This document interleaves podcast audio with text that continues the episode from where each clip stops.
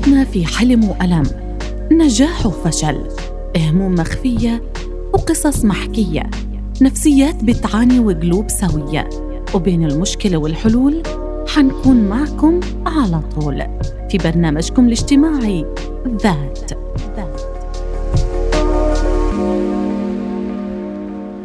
يسعد مساكم مستمعي ومتابعي راديو الشباب على 98 و2 اف ام واهلا وسهلا فيكم بحلقة جديدة من برنامج ذات.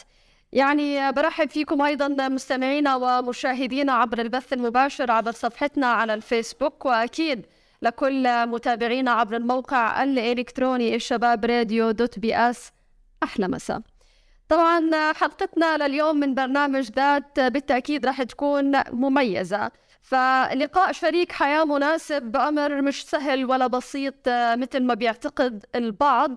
ولكن بالآونة الأخيرة لاحظنا ازدياد حالات فسخ الخطبة أو الطلاق وبالتأكيد آه، بهذا الخصوص يجب أن يكون لنا وقفة. وبناء آه، زواج ناجح بيتطلب منا أكيد أنه نفكر بطريقة وأسلوب آه، جيد وبيتوجب علينا حسن الاختيار. وبيتطلب منا معرفة الطريقة الصحيحة أيضا لإنشاء علاقة ناجحة. فأكيد يعني كل واحد مسؤول من الشباب والصبايا في اختياره. فاليوم إن شاء الله آه، راح نركز على هالموضوع. وإن شاء الله يا ربي في حلقتنا لليوم يلي عنوانها أسس نجاح الخطبة والزواج. تكون آه، موصلة رسالتها لكل حدا راح يتابعنا ويستمع لنا عبر الأثير 98 و2 FM وخلينا نرحب بضيفنا في الأستوديو الدكتور ماهر السوسي أستاذ الفقه المقارن بكلية الشريعة والقانون بالجامعة الإسلامية. دكتور يسعد مساك يا رب نورتنا. يسعد مساكم أهلا وسهلا مرحبا بكم. أهلا وسهلا فيك. يعني بدي أتشكرك في البداية لوجودك معنا. وهذا الشيء بشرفنا يا دكتور. بارك الله فيكم حياكم الله. الله يسعدك. يعني دكتور قبل ما نبلش بأسس نجاح الخطبة ونفوت بالتفاصيل هذه في عنا آه، البداية والبداية هي مرحلة التفكير بالخطبة أو الزواج. فهذه المرحلة الحساسة خلينا نقول كيف الواحد يتخذ قرار الزواج؟ أعوذ بالله من الشيطان الرجيم. بسم الله الرحمن الرحيم. الحمد لله والصلاة والسلام على رسول الله صلى الله عليه وسلم وعلى آله وأصحابه أجمعين أما بعد الحقيقة ما بني على أساس سليم فإنه يستمر سليما إلى نهايته صحيح وبالتالي أهم ما يمكن أن نفكر فيه هو بالفعل كيف يمكن ومتى يمكن أن نتخذ قرار الزواج. ذلك أنه الزواج هو عبارة عن ارتباط ارتباط, ارتباط آه، بين شخصين. وهذا يعني أن كل واحد من هذين الشخصين سيتقاسم حياته مع الطرف الآخر. وهذه قضية صحيح. آه، قضية مهمة جدا. فرق بين أن يكون الإنسان آه، أعزب غير متزوج حياته تخصه آه، وحده فقط مسؤولية لا شريك له فيها وبين أن يكون مرتبطا بزوجة أو بزوج ويكون هناك من يشاركه في هذه الحياة. هذه قضية آه، مهمة جدا وتحتاج بالفعل إلى اتخاذ قرار سليم. بداية نقول أنه رسول صلى الله عليه وسلم قد بين لنا متى نتخذ نعم. القرار السليم. قال صلى الله عليه وسلم يا معشر الشباب من أرى من آه من يا معشر الشباب من امتلك منكم الباءة فليتزوج أو من استطاع الباءة فليتزوج. الباءة هي إمكانيات الزواج إمكانيات الزواج المادية والمعنوية. وإحنا هنا بنتكلم عن آه ما يمكن أن نفتح به بيت الزوجية كما يقولون آه، باللغة الدارجة آه، هل نستطيع بالفعل؟ هل نملك نفقات إنشاء بيت الزوجية؟ وهل نملك نفقات الزواج؟ وهل نحن على استعداد أو متمكنين من الإنفاق على الزوجة؟ وما يأتي بعد ذلك؟ آه، من أبناء هل نملك كل هذه ال- النفقات؟ أو على الأقل هل نملك ما نتزوج به؟ أم لا؟ هذا أمر. الأمر الآخر الأمر النفسي. آه، هل نحن نفسيا مهيئون للزواج؟ يعني هل نحن آه، على دراية بالأعباء التي التي يرتبها آه، الزواج على كل من آه، الزوجين؟ وإذا كنا نعرف ما هي الأعباء التي يجب علينا أن نتحملها أو التي قد نتحملها نتيجة الارتباط هل نحن آه، على دراية بأننا مستعدون لتحمل هذه الأعباء والعمل بمقتضاها؟ من الناحية النفسية هل نحن آه، نملك من الخبرة ما يهيئنا لإدارة الحياة الزوجية آه، بشكل عام. بمعنى آخر هل يعرف الزوج حقوقه على زوجته؟ صحيح. وحقوق زوجته عليه؟ ونفس الأمر بالنسبة للطرف الآخر. مزبوط هل تعرف الزوجة حقوقها عند زوجها؟ وحقوق آه، زوجها آه، عندها؟ وهذا من المهمات جدا لأن الحقوق هذه عبارة عن حدود بترسم الخطوط التي آه، يجب أن يتوقف عندها كل واحد من الزوجين لأنه ال- الزواج كما قلت هو عبارة عن ارتباط وهذا الارتباط له حدود. لا يجوز لكل واحد من الزوجين أن يتدخل في حياة الآخر رغم أنها حياة مشتركة إلى ما نهاية.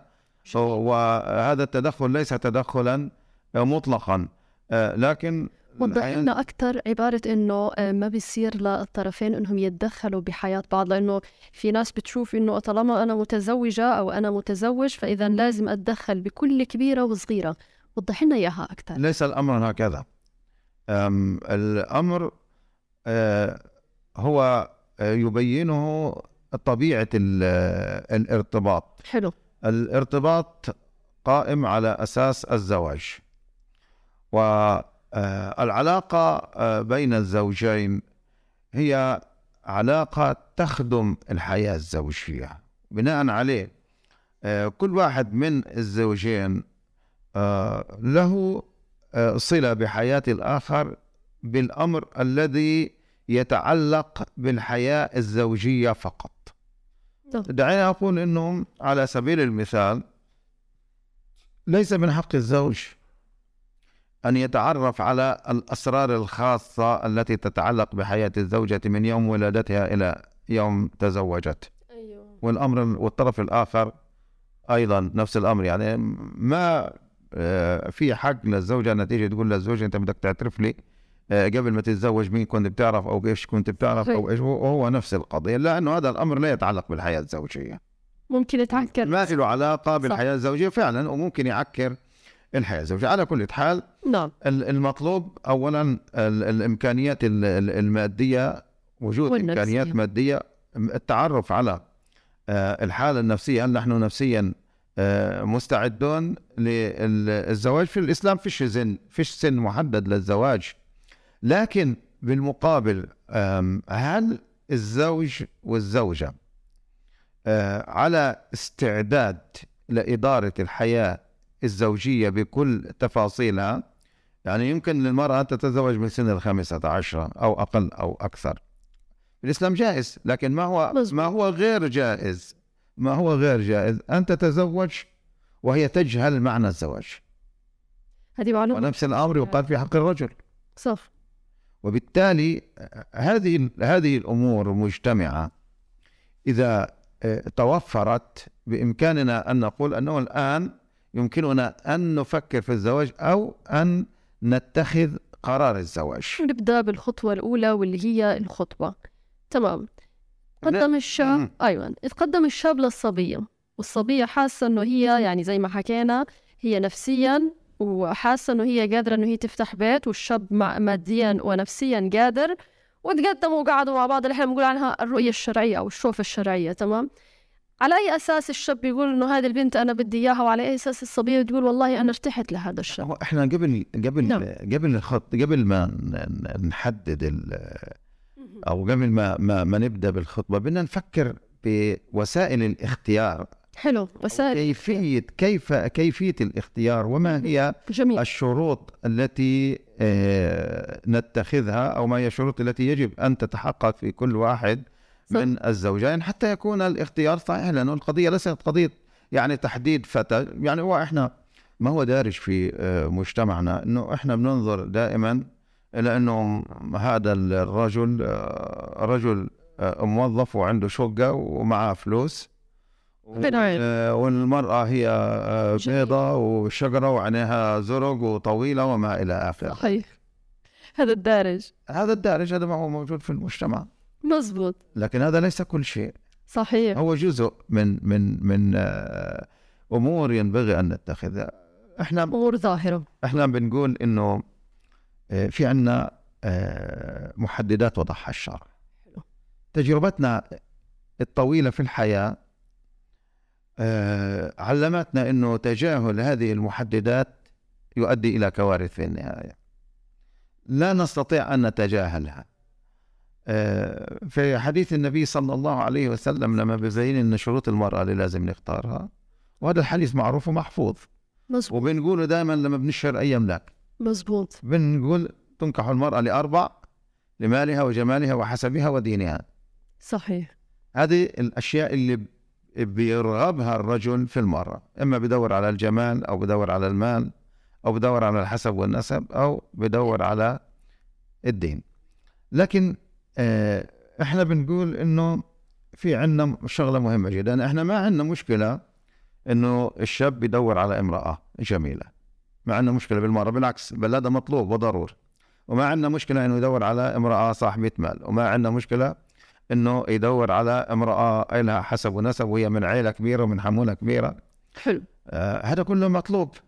بالعكس إيه إذا أحسن الاختيار هذا بيساهم مساهمة جيدة في آه، تنشيط الحياة الزوجية ونجاحها. بالمقابل عشان نجمع الأمرين مع بعض آه، لما ربنا سبحانه وتعالى ولما النبي صلى الله عليه وسلم خاطب أولياء ال- آه، الصبايا وقال إذا جاءكم من ترضون دينه وخلقه فزوجوه. نعم. برضه نفس الكلام بقول من حق أي فتاة انها تحلم بشاب وسيم. حلو. بشاب غني وبشاب من عائلة كويسة وبشاب عنده. لأن هذه أمور يعني إحنا ما بننكرها لأنه زي ما قلت لك هي مقومات الحياة الزوجية لأنه إحنا بنتكلم عن بشر هم زي ما بيقولوا بالعامية وكوانين من لحم ودم وعندهم حالة نفسية هي عبارة عن مجموعة من المشاعر والأحاسيس الفطرية اللي هي يعني عبارة عن ال- ال- السبب في اقتران كل من ال- الزوجين بعضهم. ببعض حسب الفطرة اللي فطر ربنا سبحانه وتعالى الناس عليها. الآن الشرع قرر إنه أول ما بدنا نطلع قبل الشغلات قبل ال- الجمال والمال والحسب نطلع على الدين. السبب في, في ذلك إيش؟ السبب في ذلك إنه الدين هو قيد. قيد على سلوك الإنسان. يعني الدين بيقول لك إيش اللي لازم تعمليه وإيش اللي لازم ما تعمليه. الدين ببين لك حقوق كل واحد من الزوجين حقوق الزوج على زوجته وحقوق الزوجة على آه، زوجها وواجبات كل واحد منهم لأن الحقوق والواجبات هي عبارة عن عملة ذات وجهين. وبالتالي ال- ال- ال- الدين بيقرر لي أنا محددات الحياة الزوجية نفسها وبيقول لي كيف كل واحد من الزوجين يتعامل مع بعض. الآن آه، ما عنديش مشكلة أنا تكون الزوجة حلوة وجميلة وبنت ناس وغنية. هذا كلام مهم جدا لأنه الجمال أمر مطلوب لأنه أنا آه، كمان بديش زوج يتجوز واحدة وبعدين عينه تزوغ على غيرها.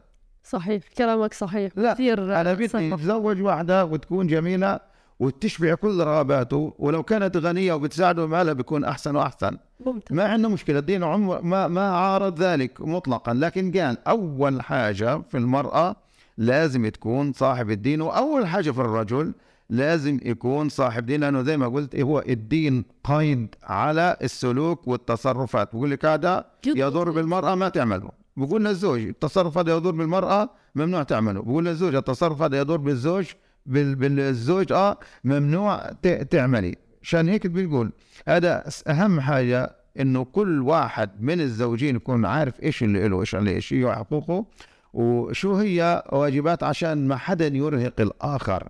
لأنه معظم المشاكل اللي بنلاحظها بالمجتمع إنه الزوج بيطلب أكثر من اللي أطلب من حقوقه. ولما الزوج بيطلب أكثر من حقوقه بيرهق زوجته بتبطل تقدر تقوم باعبائها الزوجيه بالمقابل الزوجة أحيانا تطلب أكثر من من الحقوق المتقررة لها فبترهق زوجها وهذا بضرها وبضر الأسرة بشكل عام. عشان هيك الاختيار أول حاجة الاختيار بدنا نختار. طبعا إحنا آه، بالاختيار عشان ما حدا يقول لي والله إحنا اخترنا وفشلنا. أيوه. إحنا إحنا يعني خلينا نحكي من خلال الواقع المعاش. لأنه إحنا بدناش نحكي كلام نظري ومثالي بعيد عن المثاليات. ممكن يتم الاختيار وممكن تفشل الأمور. هذا أمر طبيعي. إحنا لا نستطيع أن نتغلغل في نفوس الناس. جواتهم إيش؟ لأنه البشر بشكل عام يجيدوا فن التجمل. مع الأسف. لما إحنا اثنين نكون قاعدين مع بعض كل واحد فينا خصوصا إذا التقينا أول مرة كل واحد فينا بيحاول إنه يظهر إيجابياته فقط ويظهر الجانب الجميل سواء في شكله أو في حالته النفسية. هذا الكلام بينطبق على الرجال زي ما بينطبق على الإناث مطلقا. آه، في خفايا لا يعلمها كل الناس. لما بيجي واحد بيسألني فلان خطب بنتي بقول له اسأل عليه من من الشرق للغرب ومن الشمال للجنوب اتعب في السؤال. حلو. اتعب حلو. في السؤال. وبالتالي إحنا الاختيار آه، هو عامل مهم لكن آه، قد نختار جيدا وقد تكون النتيجة الفشل. هيك إحنا هذا الأمر بيساعدنا إنه إحنا ما نندمش لأنه إحنا بنكون عملنا اللي علينا بحثنا واجتهدنا وبذلنا كل جهدنا لكن الله سبحانه وتعالى في أعرف هو الذي يقرر أمور الناس. لكن أنا لما بتكلم عن الاختيار بتكلم عن الاختيار بدقة. يعني أنا ما بديش آه، يجي واحد آه، يقول فلان خطب بنتي ويروح يسأل جاره أو يسال ويخلص يعني كأنه هو عب... لا ال- الأمر مهم جدا. مسألة السؤال بس خليني أقف عندها شوية. معظم الناس بتروح بتسأل الجامع على الشاب أو على أهله وبعرف ناس شخصيا ارتبطوا بأشخاص آه، مثلا تم الانفصال. لا أنا مجرد في آه إنه ليش يعني سألت منيح قالت لي والله سألنا قالوا كل صلاتهم في الجامع. قلت لها ليست مقياس. فالآن أهل الصبية وين يسألوا؟ أو كيف يسألوا؟ أنت قلت لي من الشمال للجنوب. صحيح. كلامك. وين يسأل؟ هو إحنا نسأل الجامع مهم. حلو. لكن هذا لا يكفي. لأنه إحنا في الجامع ناس كتير رجال بنعرف بعض وإحنا بنصلي. في الجامع لو مؤاخذة لا أحد يظهر وجهه السلبي في الجامع. ربنا هذا. يعني لا لا أحد يظهر وجهه السلبي. إحنا بنعرف بعض إنه بنصلي انتهى الأمر فلان بيصلي. هاي سؤال الجامع لكن آه، بيته في بيته كيف بيتعامل؟ آه، مع جيرانه كيف بيتعامل؟ في شغله كيف بيتعامل؟ أنا قلت لي قبل شوية إحنا يعني في في الحديث الشريف الرسول صلى الله عليه وسلم بيقول لنا الظاهر والله يتولى السرائر. إحنا بس بنعرف الأمور وبنحاول بقدر الإمكان أي شخص في في الدنيا له أصدقاء له جيران له قرايب آه، له زملاء في الشغل.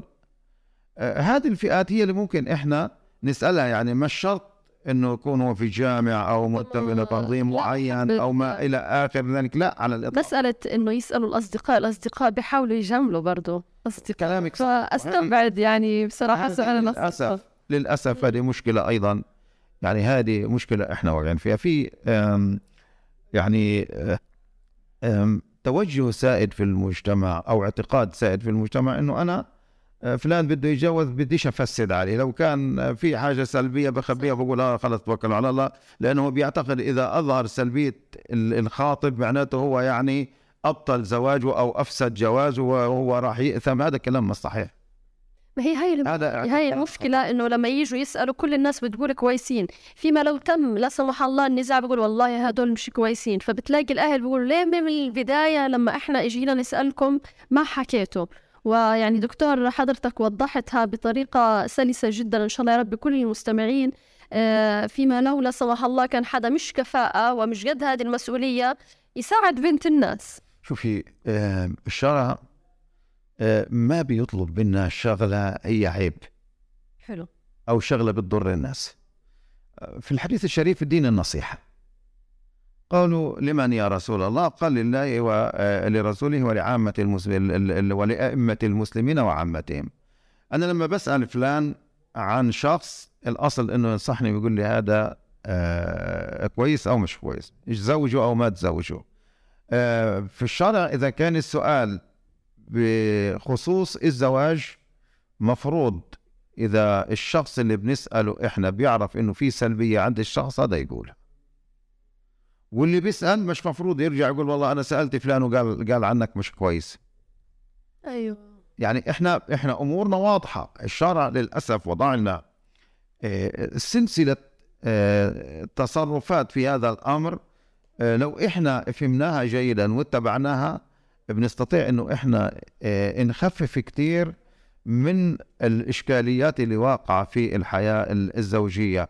الأمر بيتعلق زي ما قلت لك في السابق وقبل هو إنه بيتعلق بثقافتنا بمدى تربيتنا بمدى مفاهيمنا الاجتماعية المتعلقة في أي موضوع من الموضوعات واختارها اللي هو موضوع الزواج. بالتالي المشكلة المفاهيم الاجتماعية مشوهة في هذا السياق.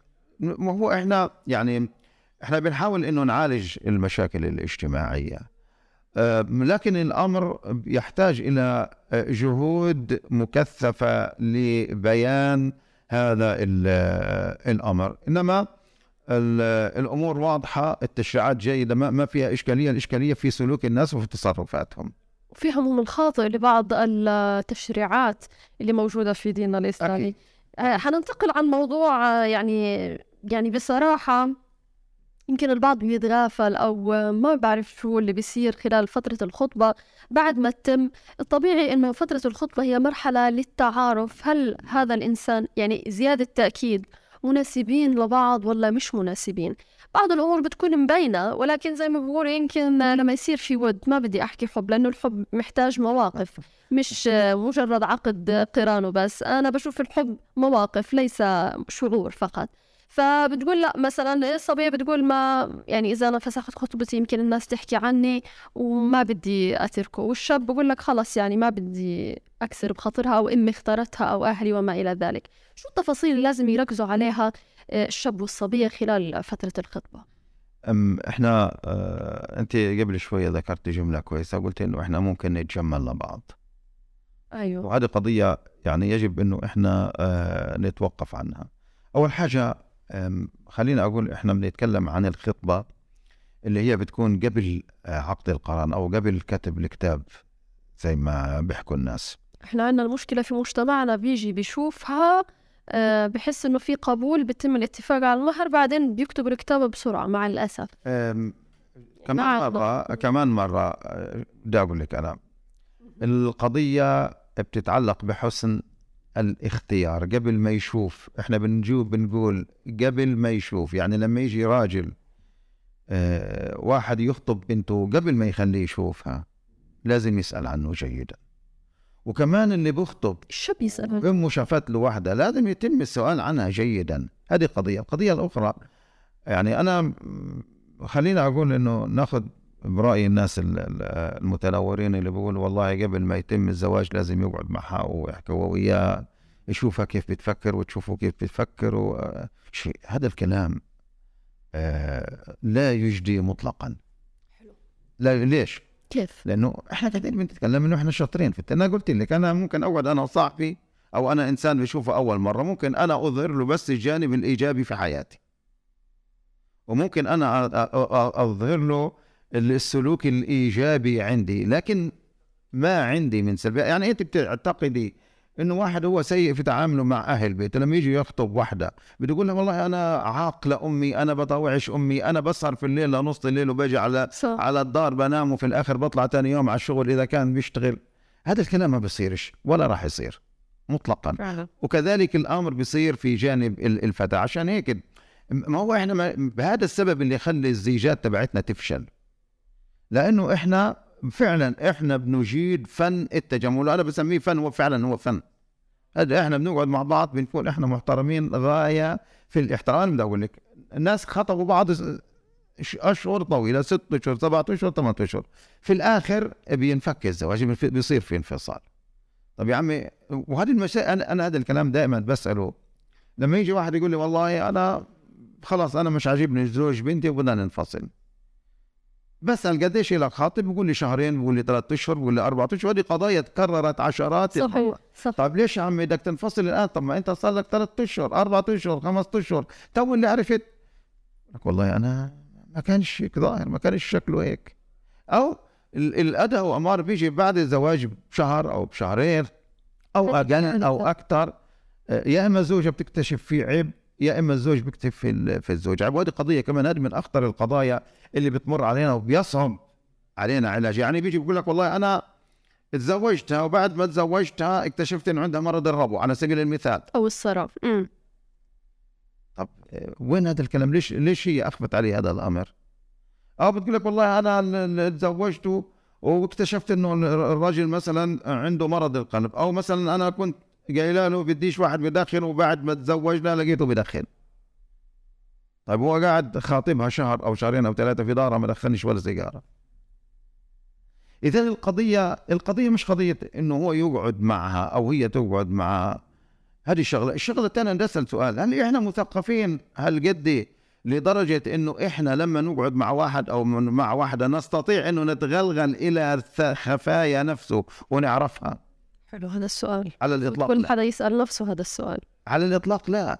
هل بتحتاج إلى متخصص في علم النفس؟ عشان يعرف والله أنا وإذا كان بارعة يعرف ما يعرف تفاصيل الحالة النفسية للشخصيه اللي قاعدة. أما أنا لما أقعد مع واحدة مع واحدة عشان أخطبها بدي ابين لها إنه أنا جنتلمان وهي لما تقعد معايا بدها تبين لها إنه هي ملكة الملوك. حدا ممكن فريد من نوعه يعني.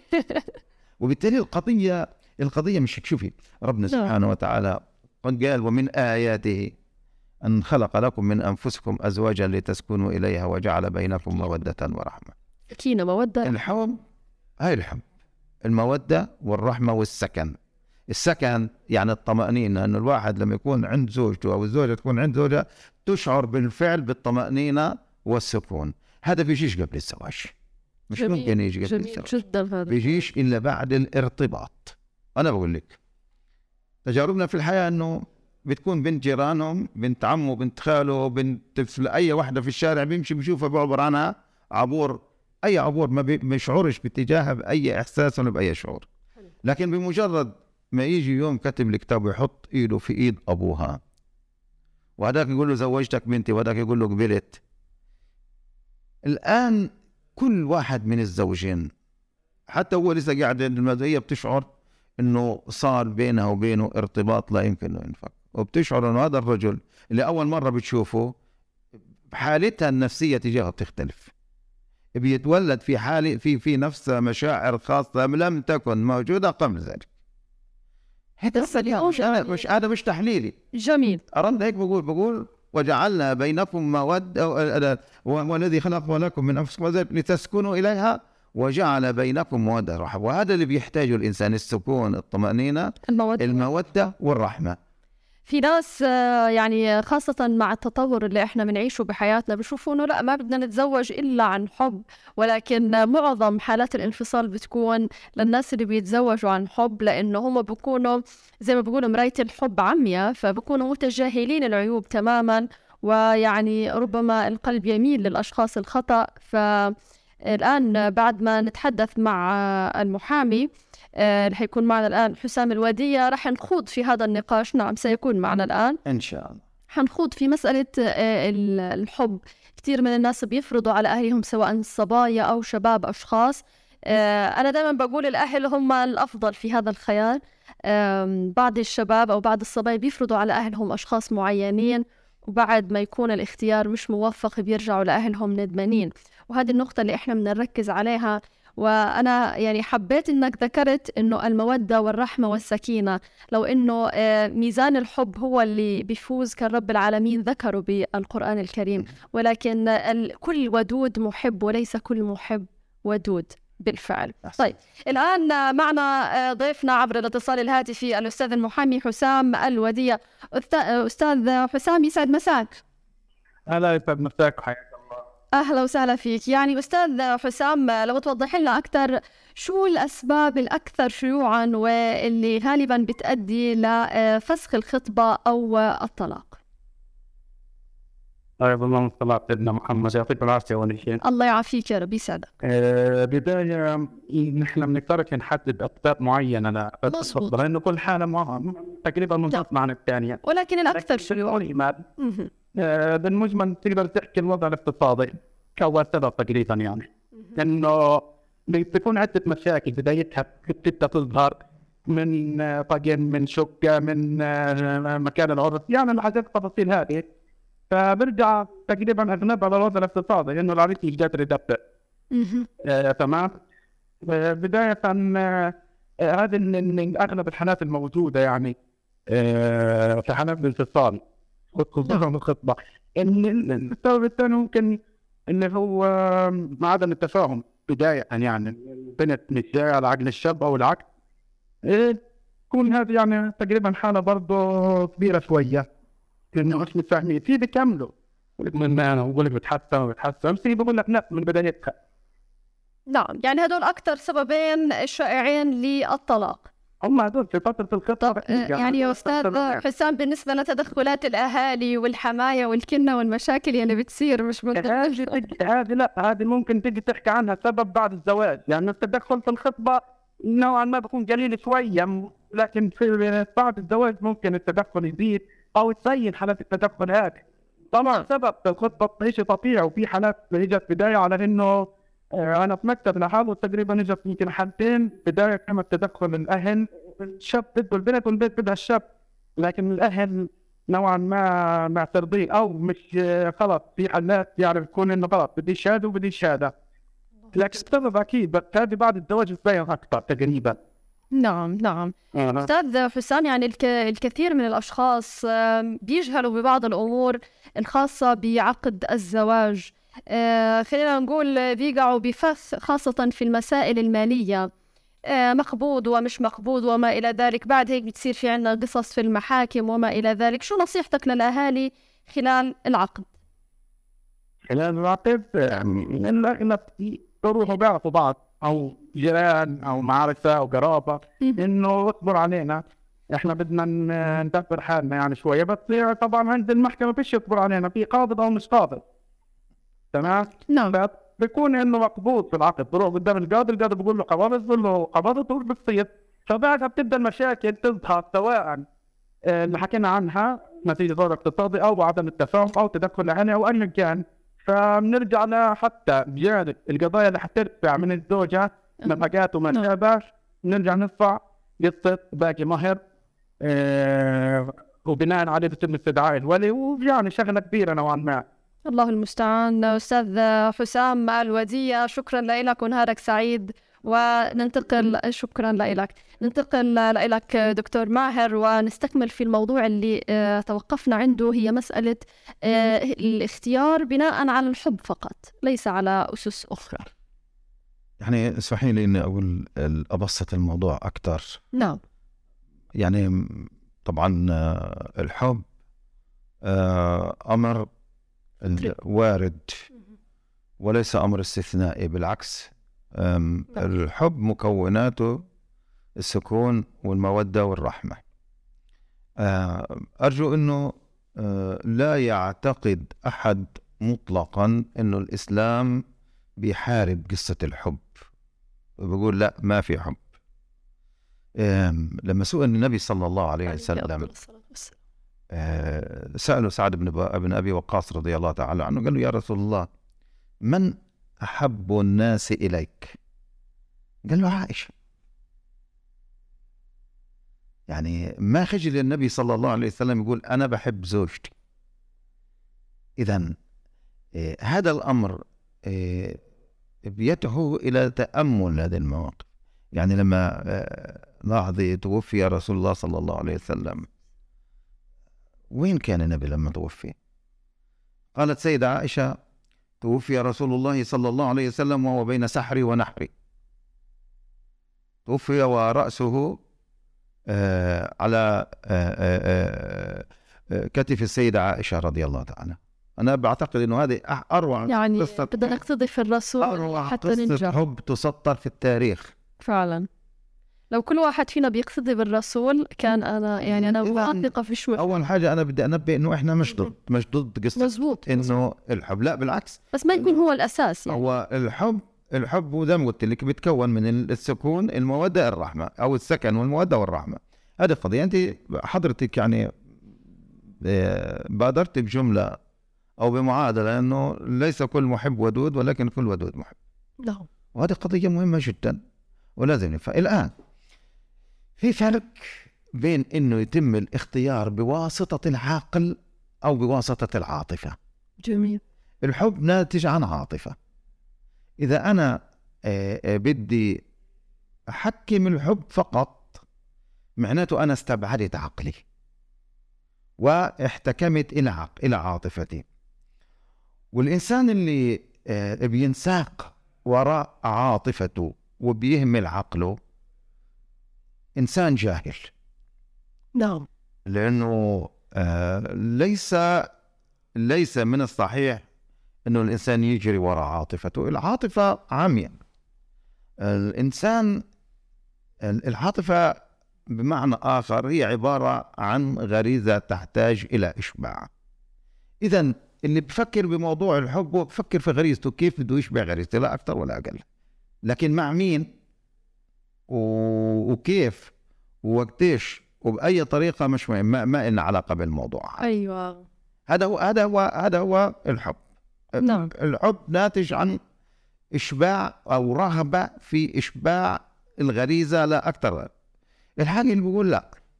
العاقل بيقول الحب عشان يكون حب حقيقي وعن صحيح لازم يكون في مكانه الطبيعي.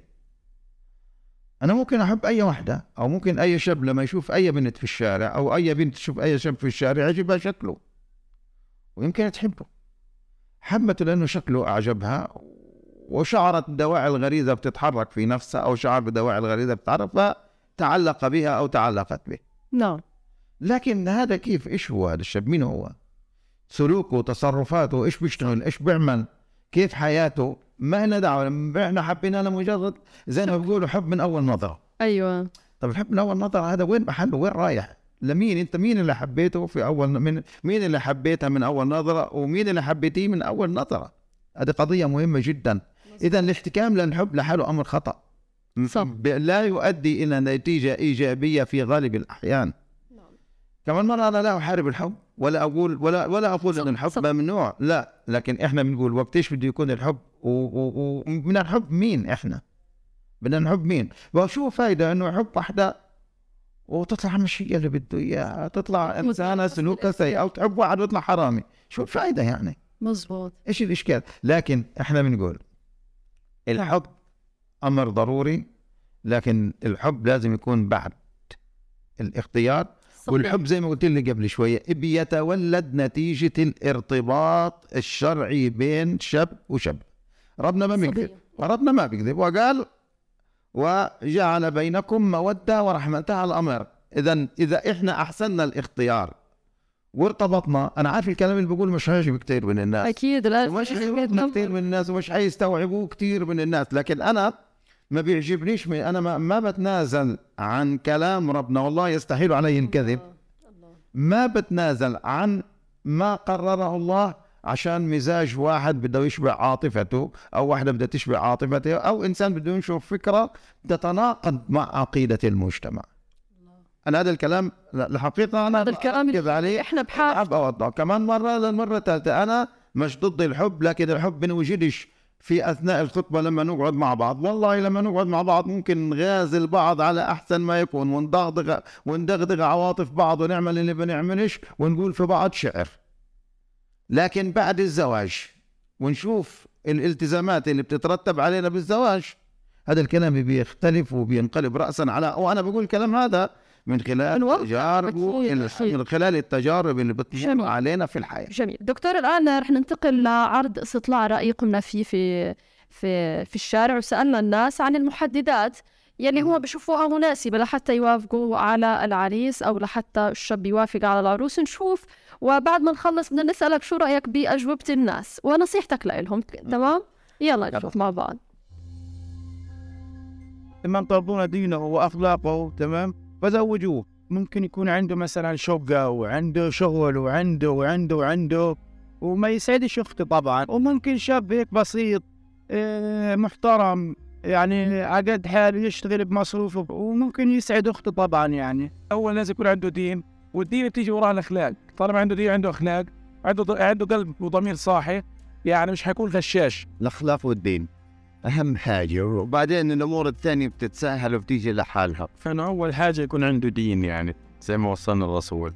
أنا لازم أجوزها لزلمة إنه أول حاجة يكون عنده دين وثاني حاجة إنه هو قادر يقيم مسؤوليتها. ضروري يعني المصاري ومش مهم إنه عن عنده شقة وعنده قصر أو أو ولكن ممكن في شباب عادي على قد الحال غرفة ويستر حاله مثلا و...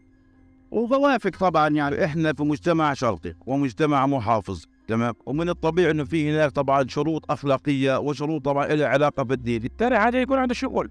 يعني يكون عنده اللي يقدر يفتح بيت؟ هل بيقدر يفتح بيت؟ يقدرش يفتح بيت؟ هل بيقدر يتحمل مسؤولية؟ هو وعيه تفكيره ناضج إيه ولد إيه مستهتر. كل اللي تقدم من اخواتي طلعنا على الأخلاق وعلى الدين. واهم اهم أهم إنه يكون من جواته إنسان. أنا عندي بنتي أغلى شيء على الكره الارضيه تخيل طفل فإن العرق دساس. فلازم يكون برضه كمان ابن أصيل إنسان محترم إنسان كويس خلوق منوش مشاكل. يختار نسيب صعب.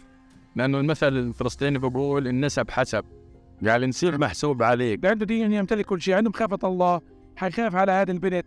إنه مش حيلاقي يقدر فيها. يكون جاي طمعان لشغله معينه ما بقدرش اجوز أختي لواحد ما يقدرش يصرف عليها. بعد سنة تيجي تروح عندي أو أنا أطعميها وهي عنده. لما يخلف يقدر يصرف على أولاده بكرة في المستقبل يعني بيشتغل شغلانة محترمة ابن ناس ابن عيلة عنده بيت عنده إمكانيات إنه يقدر يتجوز ويتأهل إنه يعطيه اخته لأن أختي هذه حاجة ثمينة. كل إنسان بيجي خير وبركة لكن في النهاية بت... في النهاية أنت بتنظر من منظور المصلحة الشخصية لبنتك. نعم نرجع لك دكتور. شو رأيك بكلام الناس؟ وشو نصيحتك لهم كمان؟ أنا أول قبل ما أجاوب بدي أسألك سؤال أنا عارف جوابه. نعم.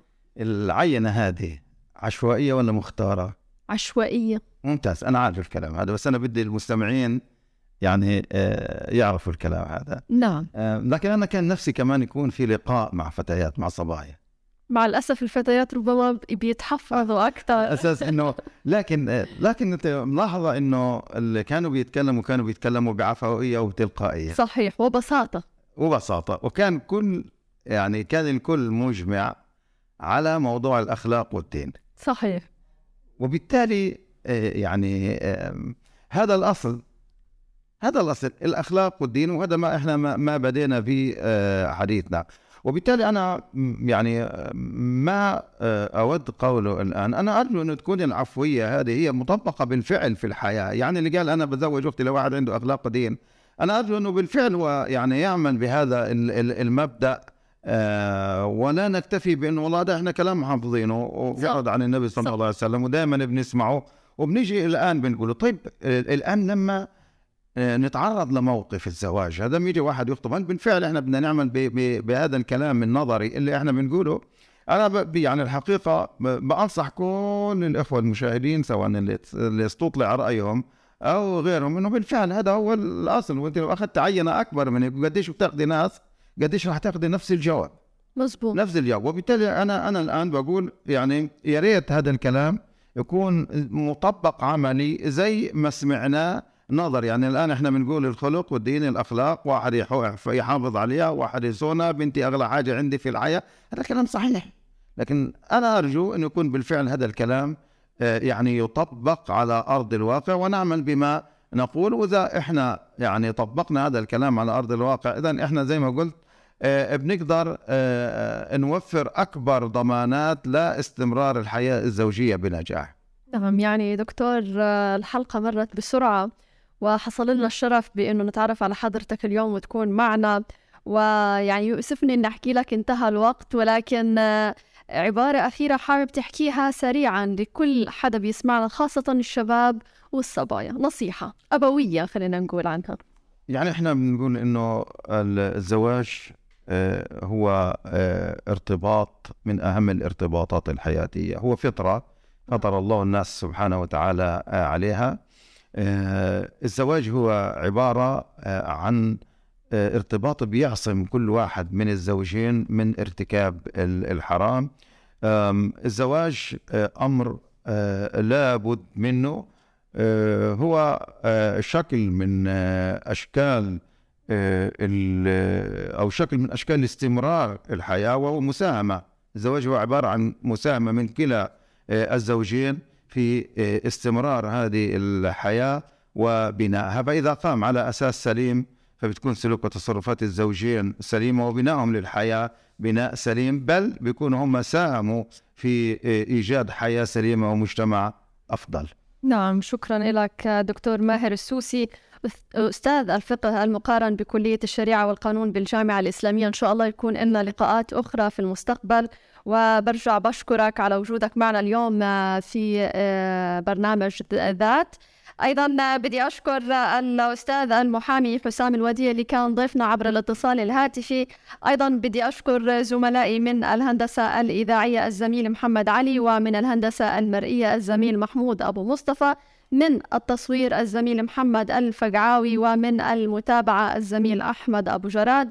ومن التنسيق الزميل عمر أبو ندى وأنا كنت معكم من الإعداد والتقديم. أنا مروة مسلم محبتي لكم وإلى اللقاء. في حياتنا في حلم وألم نجاح وفشل هموم مخفية وقصص محكية نفسيات بتعاني وقلوب سوية وبين المشكلة والحلول حنكون معكم على طول في برنامجكم الاجتماعي ذات.